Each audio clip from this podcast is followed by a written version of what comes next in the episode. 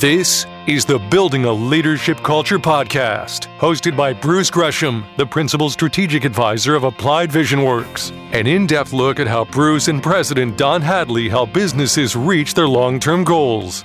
Here's your host, Bruce Gresham. Welcome to Building a Leadership Culture podcast brought to you by Applied Vision Works. I'm your host, Bruce Gresham, and I am so grateful to be a part of the Applied Vision Works team. We are a business coaching firm that partners with business owners and teams to build a better quality of life, stronger organizations, and attain greater achievements. You can learn more at appliedvisionworks.com or give me a call at 919 739 2980. Don Hadley, our founder, who's been working with companies in this capacity for over 35 years. Uh, he has a great book called The Journey to Meaning. Not only is it a fun, quick story, but there's actually a lot of really good, useful worksheets at the end of each chapter that help business owners assess where their business currently stands and helps them determine their next steps in their journey.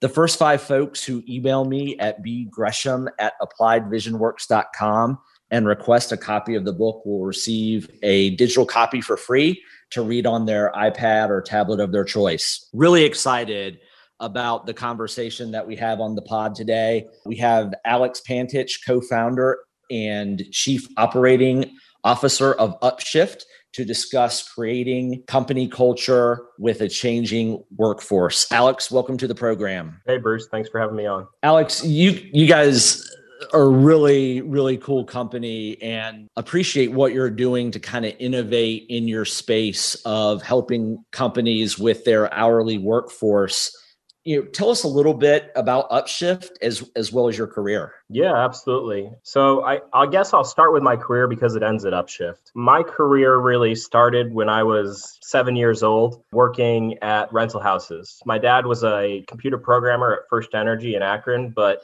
on the side they owned about 10 or 15 rental houses my parents and so every weekend I was spending fixing things up and renovating them and cleaning them up. And I got my first real job when I was about 15 at Acme Fresh Markets, also in Akron, and worked there for the next six years throughout college while also doing landscaping on the side. And that's something that when we talk about building culture as a company, we look for at internal hires we try to hire people who had a job in high school. We found that a lot of times that's a good indicator of success, people who started working earlier in life versus people who didn't have their first job until they graduated college. After graduating from Ohio State, I moved to Eastern Europe for a few years the first year I worked as a teacher, and then I was actually working as a journalist. And I realized when I was over there that there was a disconnect between the cost of websites and software development in the United States and wages in Macedonia, where I was living at the time. So I actually started a web design and software development company with Upshift's current CTO, Nick Jordanovsky, and moved back to the States to do sales for that. Moved in with my parents and started driving their car around. But within about two months, we are making enough money. I was able to get my own car and move back out. And one of our first, I think, 10 clients was Steve Evsky, who's Upshift's current CEO. And Steve brought me the idea for Upshift.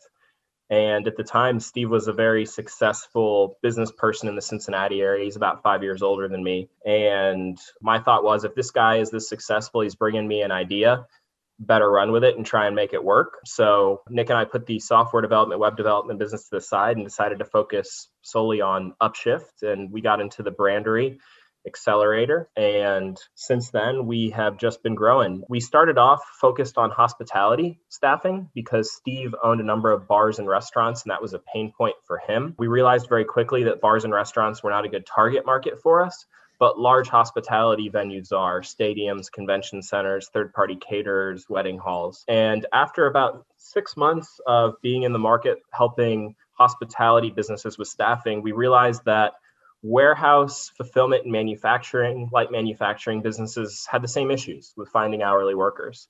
Um, and so we started serving them as well. And we found that there was a really nice overlap for them. A lot of them really liked getting people from the hospitality industry coming to work for them. And we found that people in the hospitality industry didn't realize that instead of making tipped minimum wage plus tips, which could change every day, you know, working in the evenings, they could instead be working at a warehouse and making 14, 15 bucks an hour and have the same hours every day know exactly what they're going to make. We found a lot of people moving into the warehouse and fulfillment sector um, who never would have gone into it, but who realized it was a great fit for them. Um, and especially mothers. Um, mothers moving out of the hospitality industry has been a big trend that we have seen because those shifts in manufacturing, warehouse, and fulfillment a lot of times allow them to be at work while their children are at school and then be home by the time they get back instead of working in the evenings while their children are back. And that's one of the reasons I, our workforce is about 62% female. Um, and if you compare that to other gig economy companies like an Uber or Lyft, um, it's over double. Uber's workforce is only about 19% female, and Lyft's is only about 30%. Um, and we found that us offering that surety of knowing how much you're going to make and also knowing that you're going into a safe working environment is huge for women and is a big reason that we have lots of women working on upshift and we've found that you know our model of allowing people to work relatively flexibly pulls a lot of people into our platform who may not sign up for a traditional staffing agency. Um, but once they get on to Upshift thinking that they were only going to work part time at the zoo on the weekends and they see a full time temp to perm role at a manufacturing facility down the road where they'd be making more than their regular job and the only thing they have to do to work there is hit an apply button, we see a lot of people who weren't necessarily looking to switch careers end up switching them because of how easy Upshift makes it. So even though we're kind of classed as gig economy and most of our advertising focuses on flex shifts, over 50% of our business is really temp to perm staffing um, for manufacturing and fulfillment. I can't wait to kind of dig into how you've really modernized and, and innovated in the, the staffing space. But with the topic being around company culture, what have been the two to three critical success factors in maintaining Upshift's culture while you've grown? I would separate our culture into two buckets. The first is our, our internal employees. So those are our employees who are working in our offices, who are supporting upshifters who are supporting businesses who are developing our product. And for our internal employees, the three key things I think uh, the first one has been really leading by example. If you tell people to do things and then you aren't willing to put your money where your mouth is, they very quickly see that, and other people aren't going to commit to something you aren't willing to commit to to yourself. So we've been very conscious of making sure that everyone sees us in the trenches too, that we're not saying no to hard work, that we're always available when they need help. Because if people feel like leadership isn't there, they're not going to be there for the rest of their team members. The second thing is really constant explanation of why we're doing things, even though it may seem self explanatory to myself or our CEO or another leader on the team to the people working on the ground level, they might not see everything that we see. And so, constantly explaining to them why we're doing stuff, why it's valuable, why it's going to help customers or upshifters is important because they might not be able to see it otherwise. And once people understand why something is important, they become much more invested in it. And that leads me to the last point, which is really oversharing. We try to share as much with our internal team members as we can so that they have a good idea of where the business is and the data that we're using to make decisions on what we're doing. And, you know, one example of that is every month when we complete our financials our p&l we share it with all of our full-time internal employees. And i don't know of a lot of other companies that do that but we found that it keeps everyone invested because they can see exactly what's going on behind the scenes where we're making investments where we're spending most money and where we're seeing a return on it. I love that idea of sharing the p&l the top and bottom line and where investments are going with everybody in the company. It really cements folks into the company gives them an idea of what's going on. And in a way even though it's not their money gives them a greater understanding for where you're headed where you're going and what money's being spent on. How did you guys come to that that idea of sharing that p&l yes i mean one of our biggest things from the beginning has been fostering ownership mentality. So we we kind of get lumped into the startup or gig economy bucket but we prefer to think of ourselves more along the lines of business leaders like Sam Walton or Les Schwab, who built these large scale traditional businesses, but did it in a, a way where they fostered ownership mentality in order to grow. You know, one of the companies that I really admire is the Les Schwab Tire Company out on the West Coast. And one of their biggest things is sharing that P&L with every employee. And I learned it by reading a book that their founder wrote. And they said that that makes a huge difference. One of the other things that they did that we do in a way is a profit sharing program based on that P&L with all of their employees. Our way of doing that is all of our full-time employees are eligible to own part of the company. And so most people who have been here over a year own a piece of the company and our earliest employees own significant portion of the company. So we found when someone has that ownership stake and they also can see data um, that they can then use to make decisions to influence the value of that ownership. People are always going to be rowing the same oars and be pushing the business in the same direction, which is success. Your one note about oversharing things, it's really about communication. And there used to be that old adage where you'd have to communicate something in different ways about seven times for it to stick with someone or for someone to be able to make a buying decision if if you're in advertising but nowadays, with social media, radio, TV, other traditional media, that's really more like 12 to 15 times that you've got to make that communication to people. And then, especially when you think of the different generations that are in the workforce, it is really critical to overshare, over communicate to really build a, a, strong, large team across the different generations and different parts of the workforce. Yeah, absolutely. And you know, as, as another old adage goes, actions speak louder than words. And a lot of times actions can communicate the behaviors that you want to have in other people. And, you know, one example I can give about this for us is we've encouraged everyone to take an ownership mentality about our offices. And so our largest offices, one is in Skopje, North Macedonia, and one of them is in Cincinnati, Ohio. And in both offices, we actually clean the office ourselves. We take out the trash ourselves, everything. And our leadership team is also on the cleaning schedule. So our CEO is taking out trash once a month. And it means a lot to people when they see leadership doing those types of tasks because they know that, hey, if they're not above anything, I'm also not above anything. And we're all here to make this a success. Yeah, that's that's an excellent point. You know, one thing that you said earlier was around you like to identify folks who worked in high school and how important that is to future success. How did you come come about that realization? I looked at a lot of the people who I've I've come to respect in the workplace and people who I've seen be successful in business or other arenas and I realized that a common thread for most of us was that our parents had us start working early or we were forced by circumstances to start working early. And getting into the workforce early, I think, especially in those hourly roles, gives you an appreciation for the people who do that kind of work every day. And it also is humbling. And I think it gives you a drive and a motivation to say, you know, I respect everyone who does this every day, but I'm going to work my butt off because I want to do something else. We've noticed that a lot of the people who didn't have those jobs in high school or college, weren't forced to, a lot of them have a sense of entitlement from what we've seen. I mean, it, it makes some sense because they've been given everything in life. They went through their basically 22 years without having to make any money of their own in order to finance their life. And then they don't know about the taxes that are taken out, that whether it's Medicare, Social Security, etc.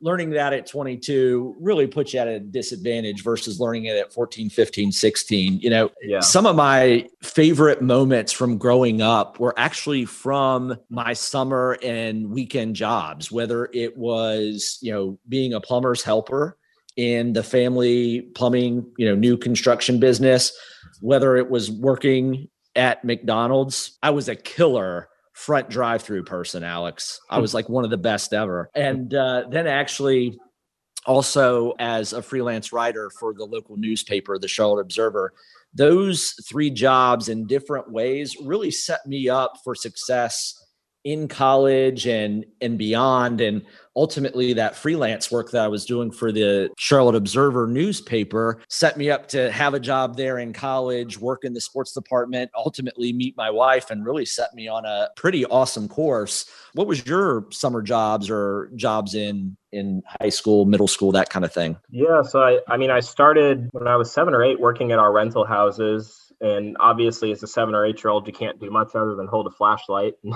right. some rocks around. But it starts you off with a work ethic because you see your parents busting their asses, and that's just the example that you've got to live by, especially when they expect the same of you. When I was 15, my mom said, uh, You need to go work for someone else, not just us. And I couldn't drive yet because I was 15. So she started driving me around to places near our house uh, to pick up job applications. And I was fortunate enough to get a job at Acme Fresh Market, which is a grocery store up in Northeast Ohio, family owned grocery store. And I worked there all throughout high school, but I also was doing landscaping on the side because the Acme work was steady, but landscaping, I mean, you could make effectively 30 bucks an hour doing landscaping if you're doing it for yourself, which I was just putting up retaining walls, cutting down trees, those kinds of things. Awesome. That's that's great. And so let's shift back to upshift, if you will. And you're really disrupting this space around staffing, temp agencies, that kind of thing. What are kind of the core tenets of your business and and how you've grown over you know the past few years as you've gone from kind of a startup to a to a more stable business? I think one, one of our core tenets really goes back to culture and the culture of the upshifters. So if you look at traditional temp agencies and the type of culture that they end up fostering, it usually ends up being somewhat counterproductive for their client. And the reason I say that is a couple fold. So on the front end, agencies a lot of the time can only attract people who want to work 40 hours a week on very short notice anywhere the agency sends them to. And if you think about people you've had work for you or people you've worked with, people who are willing to just be sent somewhere on no notice for 40 hours a week and not have a choice in where, a lot of times probably aren't going to be the best worker. They're going to be the most desperate worker. And because agencies can really, for the most part, only access that pool of labor, they don't have an ability to do a ton of vetting because they have a very limited pool of people who they can hire. And so generally you'll see with staffing agencies that they don't do any front end vetting other than maybe a drug test. So people can just walk in and get hired the same day. And usually you'll see their offices are next to a check cashing place because they're looking for people who need money right away. We, on the other hand, have taken a different approach saying, hey, we're going to offer a lot of shifts that are flexible short term because that's attractive to a lot more people people who already have jobs which is a lot of times is going to be a better worker and because we're accessing a wider pool of people we're going to do a lot of vetting on the front end. So our vetting process screens out about 88% of applicants, which is very different from a temp agency where anyone can walk through the door. And so for us, that's a big part of maintaining culture is on the front end screening who's going to get into upshift. And now we we do that in a couple different ways. The first is a personality assessment, which people take online. It takes about seven minutes. And this assessment isn't testing for IQ, it's testing for reliability, work ethic, and ability to work with others. We screen out about 35% of people with that assessment. The second part of our process is having someone come in in person to our office. They have to schedule a specific time to do that. So if you're getting hired by a temp agency, they'll just say, hey, we're open eight to five, come in anytime. And now that agency has not vetted if that person can show up somewhere on time, which is someone who's used staffing in the past, you know how important it is that people get there on time and ready to work. So we have specific times they have to come. They schedule, say, one o'clock. If they get there at 106, we're sending them home. They're going to have to reschedule. Same thing if they show up without a mask on, currently during COVID, or if they show up in improper attire or without the proper IDs because we e verify everyone. Once they complete that onboarding, they're able to become an upshifter. But that whole process screens out about 88% of people. And then once they're on upshift, they're subject to our disciplinary policies, which is the second part of how we really enforce culture for our upshifters is our disciplinary policies and our accountability policies. The first portion of that is discipline. We have a strict three strike policy. If you get three strikes, you get kicked off upshift for the rest of your life because we verify people. For us, one no call, no show is an automatic three strikes. You cannot use upshift again for the rest of your life. You can also get strikes for a number of other things. We find that generally staffing companies don't enforce disciplinary policies if they do have them. And the reason being, if you're a recruiter at a staffing company, which is how they all operate, it's like travel agencies in the 90s they don't use computers, they use recruiters. And so these recruiters make commission every time that someone goes and works. If you're a recruiter and you know that John only shows up to two out of every five shifts, for you, that's a 40% chance you make commission when you call John and tell him to go somewhere. That's way better than a lottery ticket, right? 40% chance of making money. Why are you going to fire John? But on the other hand, as a client, that's a 60% chance that John doesn't show up. Are you happy as a client that you're being sent someone who has a more of a chance of not showing up than showing up? Probably not, right? And we find that not enforcing those disciplinary policies encourages people to act poorly. Whereas on our end, if you act poorly to a large degree, you're just going to get fired.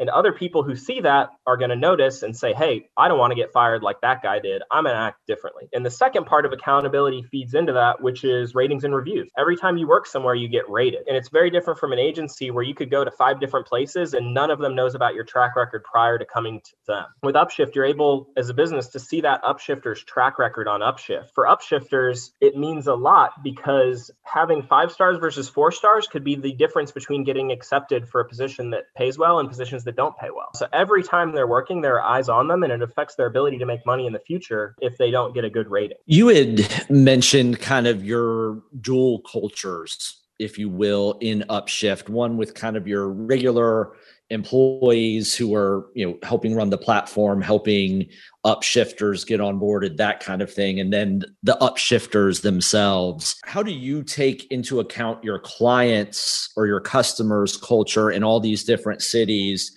when you're finding upshifters and, and bringing them on board? For most of our clients, culture can vary based on the, the facility, the type of work they're doing, the managers there. So we find that it's good to bring on a wide and diverse variety of upshifters because different clients are going to have different needs and different people are going to feel comfortable in different places, right? We find that there are instances where we might have an upshifter who was hopping from business to business to business for months and they said, Hey, I don't want a full time job. I just want to keep working flexibly.